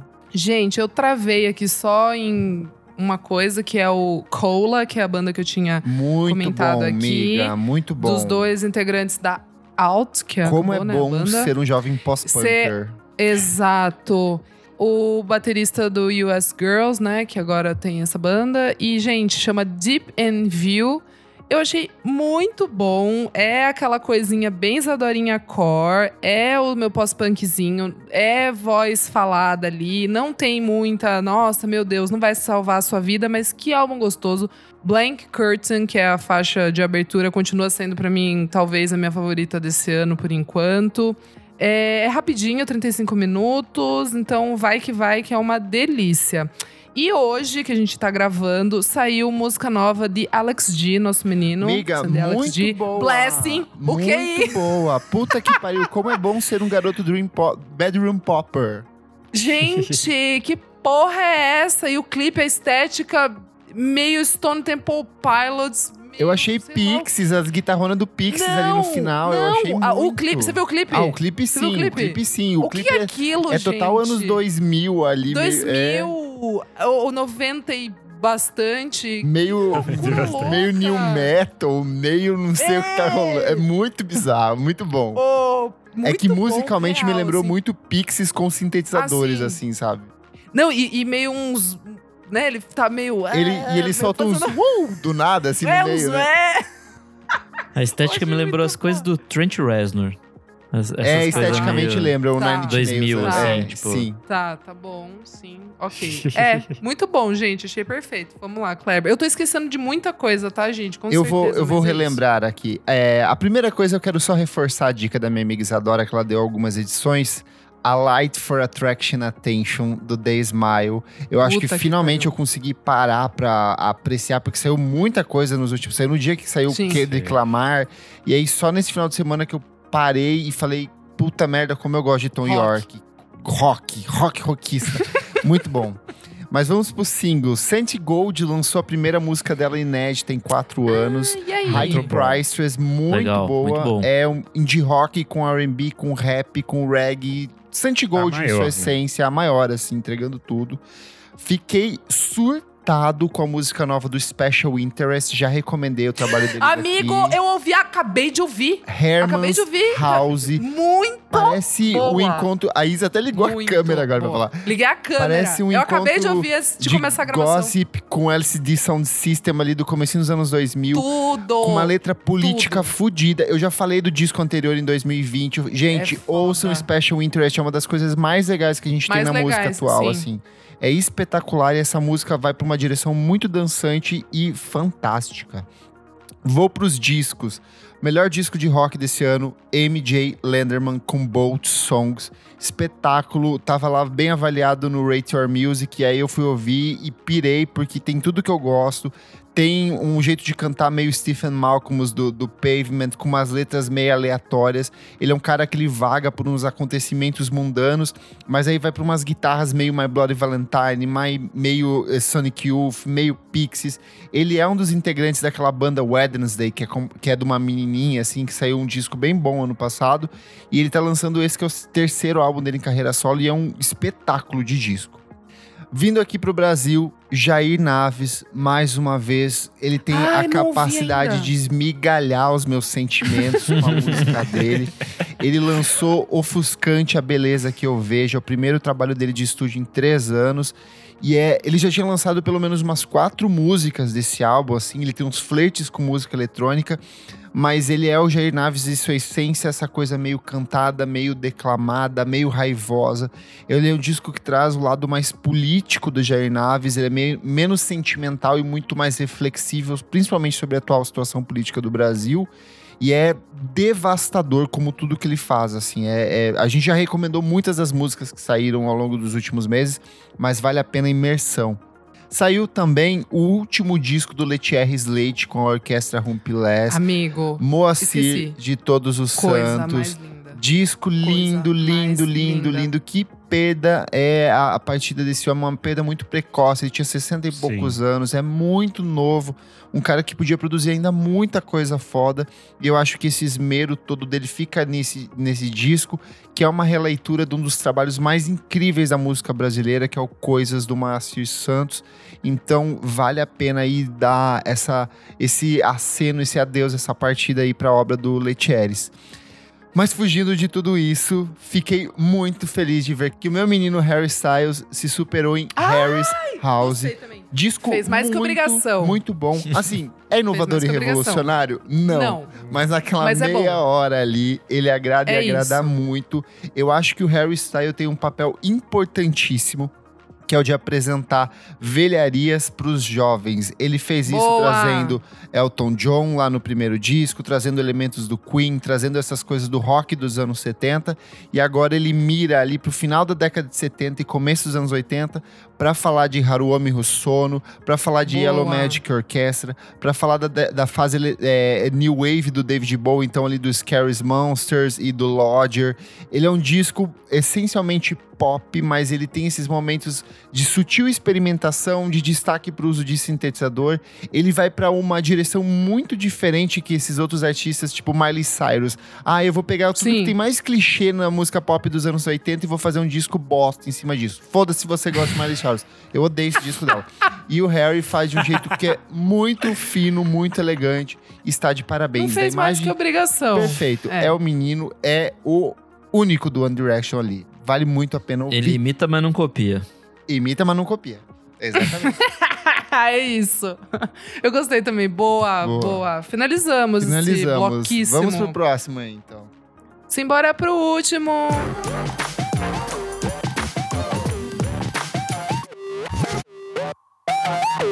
Chegamos então ao nosso terceiro e último bloco. Você precisa ouvir isso. Isadora Maria, minha amiga, conte-nos o que é este bloco. Neste bloco, meu amigo Renazito, a gente traz dicas, pode ser de qualquer momento. Pode ser um livro, pode ser um filme, pode ser um podcast, pode ser uma matéria, uma musiquinha, pode ser qualquer coisa, gente. Arrasou. É, hoje eu vou furar a fila, eu mesmo vou começar. Vai, linda. Dizer pra vai. vocês que eu fui assistir é, O Homem do Norte com Ai, que vagabunda. Ele furou porque ele sabia que eu ia dar também. Ah, você ia dar. Ah, Ele deu de propósito. Não, mas Podia colocando compartilhar. no letterbox, é, você fa- fica é, compartilhando. ele podia é. falar, vamos eu e meu eu amigo não sabia que Kleber. você ia dar essa dica, que eu também não tive outras dicas. Por que que tá furando então, safada, piranha? Porque tem a ver com a pauta que a gente fez aqui, que a gente falou do filme. E Ah, realmente é, a Bjork, Bjork. realmente a Bjork aparece. Você Um pouco mais de presta, três segundos gay. além do que ela já aparecia no trailer que tinha sido divulgado. Tudo. Tudo. Ela realmente aparece uma ceninha. É uma- sério? É Ela é brincalhona. Ela... Ela ficou mais é tempo dois- na maquiagem do que no filme, né? Gente, Fazendo mas são maquiagem. dois Ai, minutos mano. que ela rouba a cena ali. Que vale? É, muito Sério? importante. É muito ela importante. e o William Defoe, por exemplo, aparecem muito pouco Muito no pouco. filme. Mas eles são muito fundamentais, Sim. assim. Basicamente, o elenco inteiro está muito bom. É, eu vi muita gente que Eu não amei a Nicole filme. Kidman, gente. Eu Ah, a amei Nicole ela. Kidman está em Ah, eu amo nível. ela, não fale mal. Amiga, você Eu vai amo amar ela. esse Eu amo filme. ela. Esse filme Eu tá amo. espetacular. É, eu quero ver. Então, o- há muita gente falou mal do filme, o filme Quem falou? opiniões. Quem que são? Cadê? Porque eu quero dados. A avaliação tá bem em todos os lugares. Quem que são essas pessoas? Não, tem muitas pessoas que não Essas pessoas gostaram têm do que ser filme. silenciar seus amigos, seus amigos gayzinha burra. Não, não vamos falar deles, vamos elogiar aqui. Deixa eu terminar meu, meu pensamento. E ah, eu acho que tem a ver com quebra de expectativas. O filme, ele, mais uma vez, é, é o Robert Eggers vendendo uma coisa e as pessoas acham que elas vão chegar lá e vão achar um filme épico de hominho.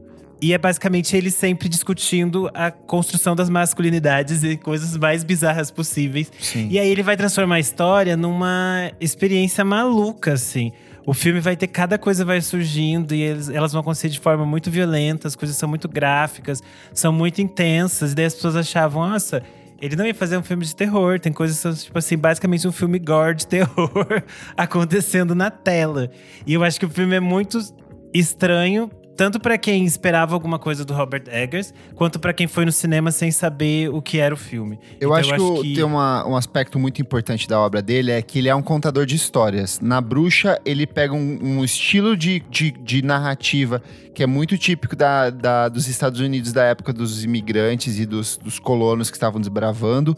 No Farol, ele vai contar uma história que é um conto de pescador, praticamente. E aqui ele faz uma coisa que é um conto das, das Edas lá, das, das coisas nórdicas, das narrativas que eram talhadas, que eram é, costuradas em tecidos. Então, assim, ele é um contador de histórias por essência e ele vai costurando outros ele elementos, como a sexualidade, a repressão feminina na bruxa, a ubersexualidade no, no farol. Tanto que o farol é um símbolo fálico, o tempo inteiro é uma pirocona em tela. E aqui nesse Northman, ele transita por muito mais estilos, mas reforçando essa coisa da masculinidade. Eu acho que o masculino e o feminino são, se cruzam o tempo inteiro ali nesse, dentro desse filme, sabe? E ele apresenta essas discussões tão claras ali na forma como a narrativa é construída. E é muito interessante que é realmente um filme que te prende enquanto narrativa também de filme de gênero. Ele ainda existe nesse formato e ele ainda é muito interessante. Porque ele tem mais de duas horas e passa super rápido. Que você fica assim. E visualmente tá muito bonito, muito bonito. Nossa, muito alto no cinema. Eu amei, gente. Muito barulho. Porque o farol já era muito barulhento, né? era. né? O farol era uma barulheira. Eu lembro que eu vi no cinema também. Esse, quem puder ver no cinema, tem uns takes assim que são perfeitos pro cinema. Nossa, Alexandre pro... Scargade, gente. Pelo amor de Deus, o homem tá Nossa, ele tá gigantesco. Homem, aqui, ó. Homem, ele tá gigantesco. Homem. Faltou Mas mostrar aí... o pinto dele, porque mostrar a perereca, a teta mostra todo mundo. Mas cadê o pinto do homem? Queremos ver. De, além disso, a Nicole Kidman está surpreendente. Ela aparece bem mais no filme do que eu achei que ela ia Sim. aparecer. E aí me surpreendeu. Muito boa. Muito boa. Ela tá muito surreal, de, de maravilhosa, de linda, de incrível, sempre fazendo mulher doidas. É. E a Anya Taylor-Joy também está maravilhosa mais uma vez. Eu adoro a minha menina. Ela cria uma complexidade muito interessante no rostinho dela. Eu adoro a minha bruxinha, minha maga, minha fantástica mágica. É isso, minhas mulheres brilharam. Enfim, gostei muito do Homem do Norte. Você quer acrescentar mais alguma coisa, Kleber? quero acrescentar minha segunda dica, porque como eu sabia então que você ia dica. furar, você ia dar um jeito de roubar, porque você é pilantra e se faz de santa. Não é pilantra, eu não, eu não fiz mais nada essa semana. Hum. O resto, aí eu só fiz festa e bebi. Aí não tinha que contar aqui. a gente perdeu na semana passada, que antecede a gravação desse programa, o Vangelis, que é um dos maiores Sim. compositores Sim. da história da música e da, do cinema, principalmente. O nome dele por si só já é um espetáculo. Evangelos Odisseias Papatanassiou. É tipo assim, perfeito. Ou Vangelis, ou Vangelis, como eu ouvi algumas pessoas pronunciando. Ele morreu em decorrência de Covid, então Covid continua ainda matando Eu não as pessoas. Sabia. Ele já estava internado loucura. há bastante tempo, assim, então. E, e, ele tinha 79. É que, para mim, gente, eu não sei, para mim, 80 anos ainda é novo, sei lá, eu não sei. É novo, é. Eu, Hoje na minha, dia, na minha é, concepção. Né? É, é. E ele infelizmente partiu, mas ele deixou uma produção muito extensa. Você provavelmente já ouviu várias músicas dele, principalmente na sua escola, em formatura, em algum momento, assim, tocou, sei lá, Carruagem de Fogo tocou, deve ter tocado alguma coisa. A trilha do 1492 deve ter tocado em algum momento da sua vida também. Mas eu quero citar três obras dele que eu acho, assim, essenciais. A primeira, obviamente, Blade Runner, a trilha sonora de 1982, espetacular, um, um discão neo-noir, assim, de um jeito muito fantástico, um neo-noir futurista, mas que tem algumas variações instrumentais lindíssimas. A música de amor do filme é uma das, das melhores músicas de motel que eu já ouvi na minha vida, então vale muito a pena. Ele tem um disco de 1976 chamado Albedo 0.39. Ele é um disco conceitual que discute espaço e física espacial, assim, e é muito bonito. Tem também músicas que você provavelmente já ouviu em alguma, alguma aula sobre, sobre cosmos, sobre espaço sideral, planetas. Eles sempre reciclavam essa trilha sonora dele. O Espaço, para mim, tem som de Vangelis. E por último é o Spiral, de 1977, onde ele brinca com essas modulações de sintetizadores que parecem dançar na sua cabeça, assim. Então, parte desses três discos e depois mergulha em outros trabalhos que ele produziu que são espetaculares. Boa. Nick Silva, qual a sua dica? Bom, eu tenho uma dica requentada da Isa, que é o documentário do Andy Warhol, que eu achei muito legal. Muito legal, né, amigo? Terminei também. Putz, eu achei o final, tipo, o último episódio principalmente, eu achei meio esquisito, porque é, é basicamente a gente olhando o lixo do Andy Warhol e, e vendo meio que os podres dele. Mas, é. é, tipo, isso tava no, no diário dele, então não sei se seria. Se poderia ou não, se é correto ou não ver isso. Qual o limite do. É, é sim, mas.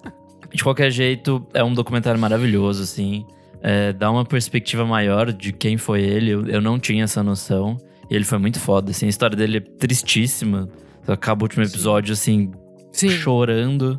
Mas, é, enfim, é muito legal, assim. Acho que todo mundo realmente deveria ver. E aí, pra alegrar um pouco o ambiente depois de falar de coisa triste, é, eu descobri uma, um perfil no, no Twitter que chama Weird Spotify Playlists. Que, tipo, é muito engraçado, assim. Ah, é, aquela que você mandou no grupo. é basicamente umas É isso playlists. que eu falar, eu já vi isso. É alguém que cria nomes de várias músicas meio que fazendo um texto. Eu separei algumas aqui que é. O nome da playlist é Helping My Friend Liam Use the Bathroom.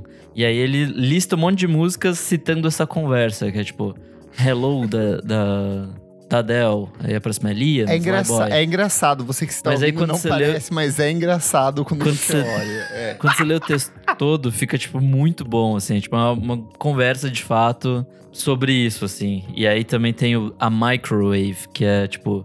Hum, hum, hum, hum. Bip, bip, bip, bip.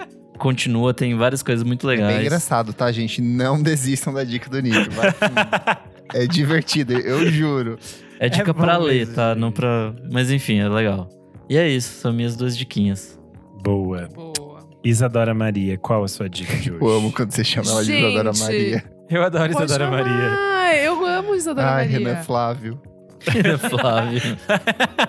Ele acabou de inventar esse nome, gente. Ah, tá. Eu não tenho. É. Pra quem for a- criar minha página Não do é- Wikipedia, tá? Confira essa informação, chequem nesse episódio. Meu nome é só Renan Guerra, tá? Renan Flávio, lá no texto da Vanessa Camargo. Pode certificar.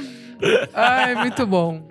Gente, eu vou dar uma dica aqui, que no caso é o meu programa que eu gravei com a Gabi Ferreira, o Alone Together, porque eu tenho meu programinha lá na Veneno, Fazia tempo que você não live, divulgava. rádio. Exato, amigo. Não, fazia dois meses que eu não gravava mesmo. Tava, tava de aí-. Eu nem Tava no hiato, muita, co- hiato muita criativo. coisa, muita coisa, muita coisa. Gente, mas foi muito legal o papo, porque a Gabi, ela trouxe né, as referências dela ali. Pra quem nunca ouviu o programa, é um back-to-back. O meu convidado sempre traz ali algumas músicas, respondendo minhas perguntas. E aí eu vou também trazendo ali outras musiquinhas que eu acho que vai ficar legal tocando junto.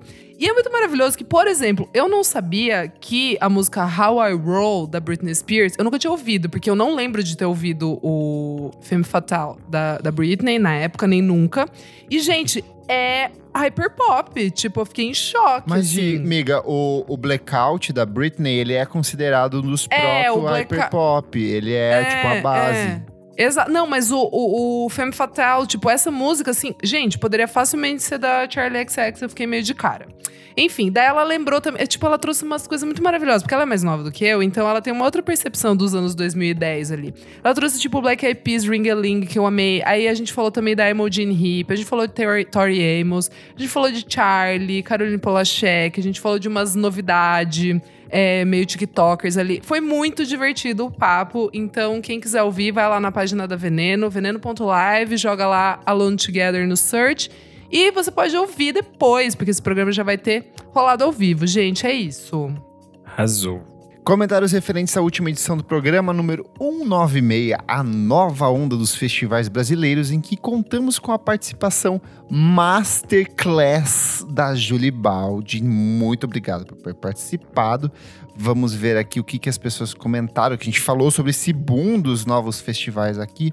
Comentário do Gabriel Ponto Benevides, nosso apoiador maravilhoso. Ele falou: Fui no último sábado ver o Mita aqui no Rio. Achei a experiência bem positiva, principalmente por ter poucas filas e por ser tipo um mini festival. De negativo foi o preço do ingresso que estava caro tanto que só fui um dia. A diferença de horário de um palco para outro era muito curta, não dava tempo de comer ou beber algo e a lama do jockey que não ajudou muito. KKKKK. Mas curti. É sobre isso e tá tudo bem. É sobre isso está tudo bem, sim. Underline Rodrigo Berge falou: depois desse período de escassez de shows e festivais, tá todo mundo sedento para usar o seu lookinho e curtir um festival. Eu não tenho mais roupa, gente, acabou. Eu mais pro inverno. Exato, exatamente. Eu já gastei todas, vocês já viram as minhas suas mesmas Exatamente, roupas, você já acabou. vi- Exatamente. A gente tem também um comentário lá do Twitter, da che, arroba Chessiquinha. É, ela escreveu: Sobre artistas que vocês citaram e são ignorados pelos lines. Alcione, Jussara Marçal, Giovanni Cidreira, Tashi Trace, artistas do funk. Não é só preconceito musical, é apagamento de artistas pretos. Eu achei esse comentário, sim, Bem super pertinente. válido. Comentário do Matheus Ernest, que eu nunca tinha reparado, mas ele me lembra um pouco Silva. Dei uma olhada depois nas fotinhas dele, me lembrou um pouco. Ele comentou sobre a minha, é, minha recomendação do disco da Florence e falou: Gente, confesso que não consegui.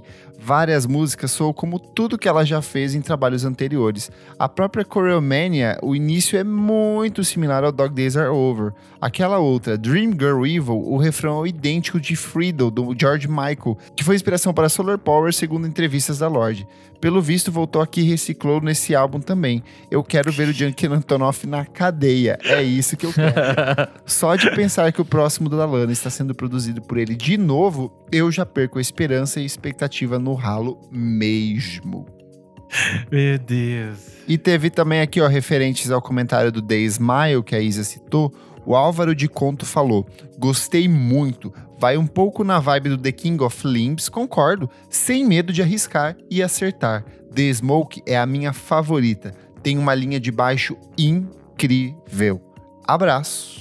E lembrando que todas as recomendações, dicas e links que a gente cita aqui no programa você encontra lá no nosso site e para comentar no nosso Instagram, podcastvfsm. Eu sou o Kleberfac no Twitter e no Instagram, dicas diárias de música todos os dias e segue também no meu site, musicainstantanea.com.br. Boa! Eu sou arroba Almeida Dora no Instagram, Almeida Dora Underline no Twitter e passa lá na veneno.live para vocês ouvirem o Alone Together que saiu essa semana. Ou um beijo. Isadora Maria na casa da mãe dela. Eu sou Underline Renan Guerra no Instagram e no Twitter. Essa semana saiu o episódio do Por Trás do Disco que eu e o Nick gravamos com o Valfredo em busca da simbiose sobre o disco Selfie. Tá bem legal o papo, então ouçam lá. É isso. Boa. Renan Guerra, que também é conhecido como Renan Flávio, na casa dele. na, na, cabeça do Clever, que ele inventou isso agora. Não vai Ele pegar vai esse começar, nome, gente. Ele vai começar. Eu sou arroba Nick Silva no Twitter, Nick Silva no Instagram. E é isso aí. Nick Silva, que é conhecido como Nicodemos de Souza Silva na casa dele. Ai, meu Deus, que ele nem tá bebendo, gente. Kleber José, na Kleber casa José. dele. Eu já tenho o nome composto, Kleberson Carlos, então não tem o que fazer. Ah, é Carlos? Eu não lembro. Kleberson Carlos. Ah, não lembrava. Não esquece de seguir a gente nas nossas redes sociais, arroba podcast VFSM em tudo. Segue a gente na sua plataforma de streaming favorita, avalie a gente, converse com a gente nas nossas redes sociais, a gente é super interativo. A Isa nem tanto a gente, o resto sim, mas você pode conversar lá. E se puder, apoie a gente no padrim.com.br barra podcast VFSM por apenas cinco reaisinhos, gente. Cinco reais. Cinco. Um, dois, três, quatro, cinco. Você apoia a gente durante um mês inteiro. Meu Deus, isso faz uma diferença. Muito obrigado pela sua audiência. Obrigado, Thunder. Obrigado, ouvintes, madrinhos maravilhosos. E até a próxima. Tchau, tchau. Beijo. Tchau. Tchau.